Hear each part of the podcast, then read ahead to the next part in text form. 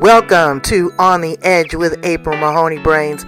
Here, this is the spot where the conversation is pointed, the guests are sharp, and the responses are never dull.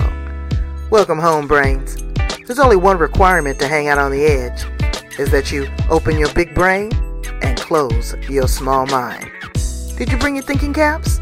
It's time to put them on, because the conversation starts now. I mean, it just is crazy. But we are on the edge with April Mahoney Brains. We're in Scotland today. I'm so excited. I've got Gillian Haston, or do you say it Hoston? Haston. Haston. She yes. is visiting with us, and she is a transformational leader. She helps women break through and blossom, helping women say goodbye to limiting thoughts and beliefs, reclaiming control over their lives within a transformational ninety-day journey. Now, some people have been struggling with stuff for forty years. And Gillian says she can knock it out in ninety days. So we're going to talk to her about that, her story, her journey, and her truth here on The Edge. Let's welcome her, Brains. How you doing, Gillian? I am good, good, good. Yes. How are I'm you? So I can't complain about anything right now. I just, you know, I... I'm just in a good, good space because I'm here with you, and I'm going to learn some very valuable tools and tricks on how I can elevate myself even to the next game. I don't think I have a lot of limiting beliefs. Uh, I can say that in a kind of arrogant kind of way because I work on that daily. You know, I have that mm-hmm. I am conversation with myself.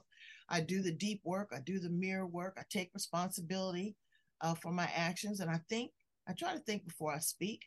But I'm sure it's a lot more than that. So let's start with your story and your journey. How did you find yourself in this space? Oh, well, I guess it's kind of a bit of a long story. uh, I was just thinking back the other day about, you know, what brought me here. And what I realized was, as a child growing up, the narrative that I kept being told as a, a young child was, you're too loud, you're too bossy, um you know, you're just too full on for for everyone, and you really need to kind of just get it all in check. And uh, what I think, you must have been my sister. Do you know? And the thing is, I can see it now in my my eldest daughter. She's kind of grown up like that as well. And uh, you know, what I took from that as a very young child was, I need to kind of dim my star, you know, dim my sparkle, and. Um, just toe the line and be the person that people want me to be, because I'm naughty and um, I'm too the, too much of this and too much of that. So I ended up kind of toeing the line and living life ac- according to other people's expectations. And I found myself on a path that was like everyone said, well, you've got a good career and, you know, you're doing this and you're doing that, but it really wasn't the life that I had imagined for myself. But I just ended up on this kind of conveyor belt. And I realised that I actually wasn't very happy. I'd got a lot of anxiety, which I think was really, you know, when, when people constantly tell you, you're too loud, you're too naughty, you're too bossy. My my whole day was probably spent thinking, am I offending people? Am I doing the right thing? Am I doing the wrong thing? And, you know, then I went into a career. So I went into human resources, and I ended up working for somebody whose values were just so alien to mine. And he was asking me to do things that went against all my personal values, but actually against my professional values as well. Mm. And it made me sort of deeply unhappy. And it actually made me very angry. I became a very angry person, very intolerant of others, um, just because I was fighting against this box that I was in. And I realized one day, A, I've got to get out of this job because it's making me miserable. But B, I need to do something about me, because I think I'm a little bit broken inside just because of things that have happened to me over the years. So I decided to train as a, a coach and a hypnotherapist, but it was as much for myself at that point as it was to help other people. I thought, if I do this, I can help myself, and in helping myself, I can hopefully then go on to help others. And that's kind of what led me down that path, was, was trying to fix me. Well, we're all shattered, you know, we all have broken pieces, but yeah. Again, the awakening comes when you do that self-evaluation and say, you know, this doesn't feel right to me. This yep. is what, this is how I am perceived by the outside world. This is the negativity. I keep living in this echo chamber of constant reverberation of negativity. I can't see my way out of it. Once you find yourself compressed in that container brains, you know you need some help. And it's not self-medicating. It's not being cruel to others. Um, it's not using flavorful language. Um, but it is really trying to figure out what to do. So what did you do? Where did you begin? What was your aha moment? I think my aha moment was when I, I studied. So I, the course that I did was a combination of N L P, so neuro-linguistic programming, and hypnotherapy. Um, and I guess it was it was the N L P side of things that really just helped me see the world differently and recognize that, you know, we all see the world differently. You know, you and I could watch the same scene unfolding and take completely different things from it. So it helped me to understand myself better, but it also helped me to understand other people better. And, you know, that there's different perspectives and that I'm not always right. You know, there's my truth, your truth, and then there's everyone else's truth in amongst all that. So, you know, that was the, the really big aha moment for me, was kind of just understanding that a lot of the time when maybe I felt upset by things that people had done, they weren't actually setting out to upset me. They were just doing their own thing. They were trying to get by and get through life as well, the best way they knew how. And they weren't intentionally setting out to upset me or anyone else. Right. Um, you know, it's just that their view of the world was different, and that's okay. Now, as they say, the struggle is real, but I want to dial back to N L P. Yeah. People toss that around like a twenty-five dollar word. Give me three or four key things that transpires when you are doing or working with someone with neuro-linguistic programming. Number number one, um, tell us what it is. I know what it is. My brains may not know what it is, but they hear about it all the time. And then three or four techniques that you incorporate. Okay, so for the brains um, who who are watching who may not know what N L P is, so I mean it's it's massive is the first thing to say. It's it's a massive subject. But it breaks down into some um, sort of presuppositions, I guess you would call them. And, and there's there's quite a few of them. I won't go over them all, but it's things like, you know, your the map is not the territory. So basically what that's saying is that we've all got our own view of the world, but that's not what the world is. The world is something completely different. It's me, you know, you've got your view of it. I've got my view of it. Other people have got their view of it. But we're not all right in what we see. It's only it's only what it's our understanding of it, but other people have got different understandings of it. So there's no one truth in all of that. You, you can't say you're right and I'm wrong, or I'm right and you're wrong. It's, it's all different for everyone. So that's the first thing. Um, also, another thing that's really key in it is that we've all got the resources inside of us to achieve what we want to achieve. And, you know, there's a narrative often that goes through us that says, I need somebody else to help me, or I can't do that. Um, people like me can never do these kind of things, but we've actually all got the resources inside us. We just need to bring them out, and then we can achieve whatever we want to achieve. So there are, you know, a couple of key things. Um, the other thing is that people are not their behavior. So, you know, we, we all behave in different ways. Sometimes we, you know, behave well. Sometimes maybe we don't behave so well, or at least according to other people's view. But that's not, that's, we're not defined by that behavior. That's not telling people who we are. That's only how we're behaving in that moment. So, you know, you've really got to look beyond the behavior and say, why is that person doing that? What is going on inside them to make them behave in that way? Um, it's also about communication, you know, like building rapport with people and using language that um, resonates with them, because I might know what I intend by the message, but actually what what is received is what that message is. You know, so if you receive it a different way from how I intended it, that's on me. I've got to think about how I communicated that. Well, I, maybe I don't agree with all that, because it's how you process it. Okay, it's not on you. It's not the delivery necessarily. It's it's the receiver. It's it's how you receive it. And that is based upon the different views, what we want to achieve, and people's behavior. We, you and I have a completely different life. You live in Scotland, I live in San Diego. You know, you're blonde, I'm braided. You know, I've had a different life experience than you have, different relationships with, you know, intimacy, all that. So it's how you process it. So how do you work with an individual? Say you, you know, you start working with me. Yep. I know that a lot of people, and it's, it's been done to me, and I, you know, do a little N L P at every night before I go to bed. But um, they incorporate that with hypnotherapy because it's suggestions. Yes. So you take an intake of what this person's goals and objectives and desires are. Then you do the deep dive, realize what the blocks are, and try to break through those. And then give suggest the power of suggestion um, to change it and reframe it. Do I have that correct? You have that very correct, yes. Yep. See, I did my homework, brains.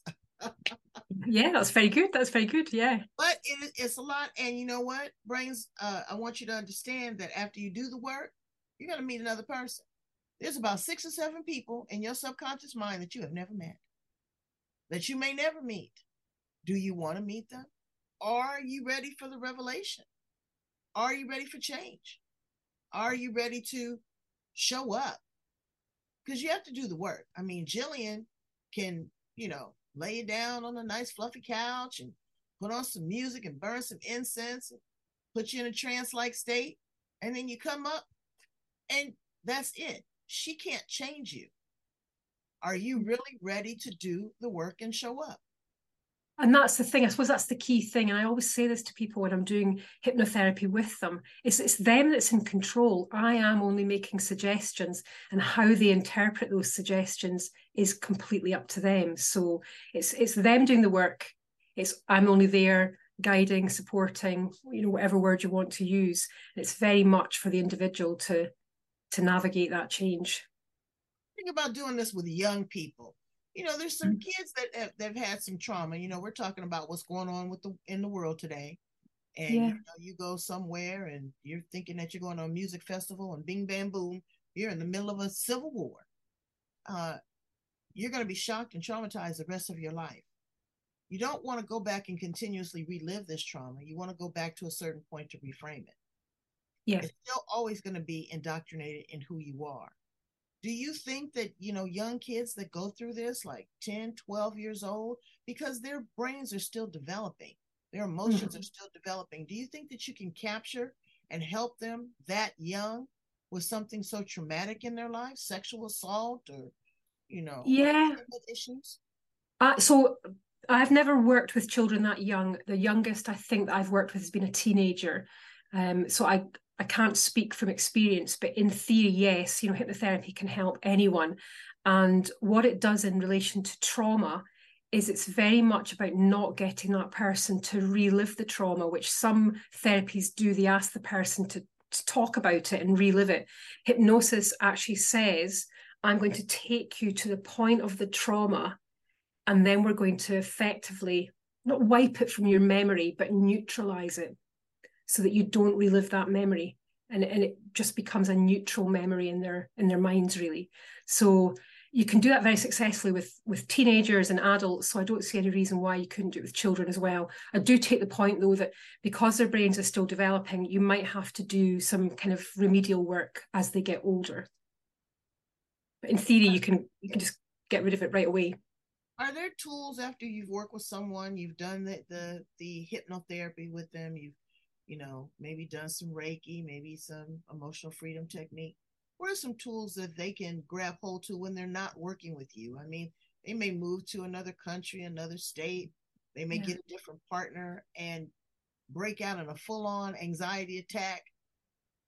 How do they, you know, catch their breath and say, whoa, you know, stop, pause, think, and go through some exercises that might be able to release them? So I always leave clients with some things that they can do on their own. So they can do self, self-hypnosis. I'll leave them with, you know, some instructions on how to do that. They can do tapping. I can teach them tapping. I've got other techniques that I do with them, like sort of an instant calm technique that they can use, breathing exercises, meditation, um, and just some little things that they can do in the, like in the moment. Like I love using affirmations. I love using gratitude as well. You know, to say to people, if you're in this, find yourself in this bad place, what can you say to yourself to help you get back out of that bad place? So, um, you know, I, I leave them with a variety of things that they can use on their own. Some are really quick, some maybe they need to take a bit of time over, but there's something for everyone in that. What do you do to keep yourself clear and keep yourself calm? You know, this is a lot of heavy lifting. You've been through a lot. Sometimes people take on this type of work because it's also very cathartic for them. You know, yeah. It's an opportunity. But then there's some that take it on because they want to release it or they want to have a sense of control. So where do you fall in that paradigm? What do you do for yourself to keep your head level? I guess, so, I mean, I'm not one hundred percent on this, and I actually did a post on this recently. I do try to practice what I preach. I, obviously, I'm not perfect, so I don't do it all day, every day. I didn't get the memo. Nobody told me. No, I'm sorry. I'm going to have to break that to you. I'm not perfect. I'm almost perfect, but not quite. Um, no, so I, so I practice what I preach, and I do all the same things myself. So I meditate, and I use the the, the tips and tools to calm myself down. I'm a lot calmer than I used to be. I'm pretty unflappable now. And I also, you know, one of the, well, there's a few things that I hold on to from all the work that I've done, which is, um, you know, even when bad things happen, something good is going to come out of it. And it's happening for a reason that you possibly can't see at that point, but it's going to come along at some point. The universe will always provide for you. You know, people may not believe in the universe, but they may believe in God or something else. I always say the universe will always provide for you. Um, so, you know, I'm able to kind of let a lot of stuff, just let it go. It, it's, it doesn't matter. Just, that's, it's hard to describe. I got, I got to that point where, you know what, April, do you even really care? Do you want to invest that much energy and time? Yeah. Because your ego takes over. Yes. You know, and it's, it's a, is it a personal attack? Uh, I, I had a conversation with someone and, and they, you know, they use their outside voice. And I was like, well, you know, let's calm down here again. And then I thought about it. I said, you know what? I'm going to let them have their moment. They embarrassed themselves, but I'm going to let them have their moment because they took it extremely personal. And it wasn't about personal. It was about, you know, the situation that we were dealing with at that time. So that's yeah. what I do. I, you know, I, I try to stop, give myself at least, you know, three or four breaths, count, you know, from five backwards. I go from five, four, three, two, one. And at that point, I've taken a few breaths and I say, okay, ask yourself three pivotal questions. Is it important? How does it impact you? And what is the end result? Yeah. What, what do I want from this? Do I want yeah. to gain, you know, clarity, wisdom? Do I want to be an influencer, an impactor? Do I just want to, you know, puff my chest up? What do I want from that? And then how is that going to, you know, uh, win over other individuals? I think if people yeah. in politics did that, it's a good, great negotiating tool. Have you ever been in a situation with your boss and they're just all in your face and you turn around and you tell them, you're absolutely right. I apologize. I accept responsibility for that, and it won't happen again. They go from the top floor down to the basement. There's nothing yeah. to argue about anymore. There's nothing to argue about. Defeat. Yeah, you, I used to, I'm not, I don't know if I've done it with a boss, but I used to do a lot of work with unions, mm. trade unions, and I've done it there um, really successfully. Just said to them, do you know what? You're absolutely right. You've got a really valid point there. Um, so tell me what I can do about it. And it just takes the heat out of the situation. But you find a lot of times that they don't even have the answer to their own question because they just want to bark and they just want to be angry. So tell yeah. us a little about a little bit about your ninety day transformational program. So well, I actually have, I've got three different programs. Um, so they're all slightly different. Um, one is all just coaching, one is hypnotherapy, and the other one is hypnotherapy and coaching combined. And that's the, the longer one. That's the ninety day one. So what I try to do is is provide something for everyone, because some people love hypnotherapy and they would rather just do that. Other people don't want to do hypnotherapy. Some people have got some, you know, anxiety about it or feel it wouldn't work for them. So there's coaching for them. And then other people are like, no, throw everything at me that you can possibly throw at me and I'll run with it. So that's why I've got the combined one. And, and really what it is, it's about, you know, looking at what's going on for that person at this point in time and what they want to achieve, you know, where they are now, where they want to be, and what's the middle bit? How do we get them from A to B? And letting go of all these things that are holding them back. You know, it's whether it's things they've been told in childhood, um, you know, limiting beliefs they've created all by themselves, fear of uh, doing video, fear of going online, all sorts of things, a belief that they can't make sales or they can't get promotion or anything like that. We will work through all these things. And, you know, you mentioned it earlier, we'll reframe some of these beliefs, but I'll also give them exercises to boost their self-esteem, boost their confidence, get them believing in themselves. Because a lot of the time, these people, they don't believe in themselves. You know, they've lost all that kind of self-belief. And there's just or, a jumble going on in their heads. Or they have been controlled by a religious doctrine. Well, that could, yeah, they could be controlled by that or something else, a person. Yeah, absolutely. So there's all sorts of things. And people come to me just in quite often in such a fearful place. Not always, but, you know, sometimes really fearful of just, you know, what if I post something on social media? Or what if I do a video? People are going to laugh at me, or these people are going to see it. My family are going to see it. My ex-boss is going to see it. I had a friend of mine that told me, I don't want people to, to, to, to see what I look like on social media. Yeah. It is what it is. If they flew into town to see you, you're going to look the same way. Yeah. But what people don't do, and I think they should do more of, is control the narrative. They use the social media platform as a therapeutic couch. They have this yes. keyboard courage. They'll say whatever they want to say. They don't realize the millions of people that it's a point and a click. And you can go in and take it down, but someone's already seen it or it's yes. already been shifted to another platform. That's what I really find fascinating uh, in the world today, is how kids are influenced by that. But I mean, you know, you used to have a rumor and four or five kids would know, or maybe ten, twenty. Now it's every high school in your district knows your business or calling you names or bullying you or whatever. And the psychological profile, I don't know if I would let my child run willy-nilly Uh, with social media. I would have control over that. But when they get sixteen, seventeen, eighteen, but then it's really uh, sad when you you look at these celebrities, for example. Their life is predicated on being in the public eye. And then when you condemn them or criticize them, fat shame them, or, you know, they're devastated.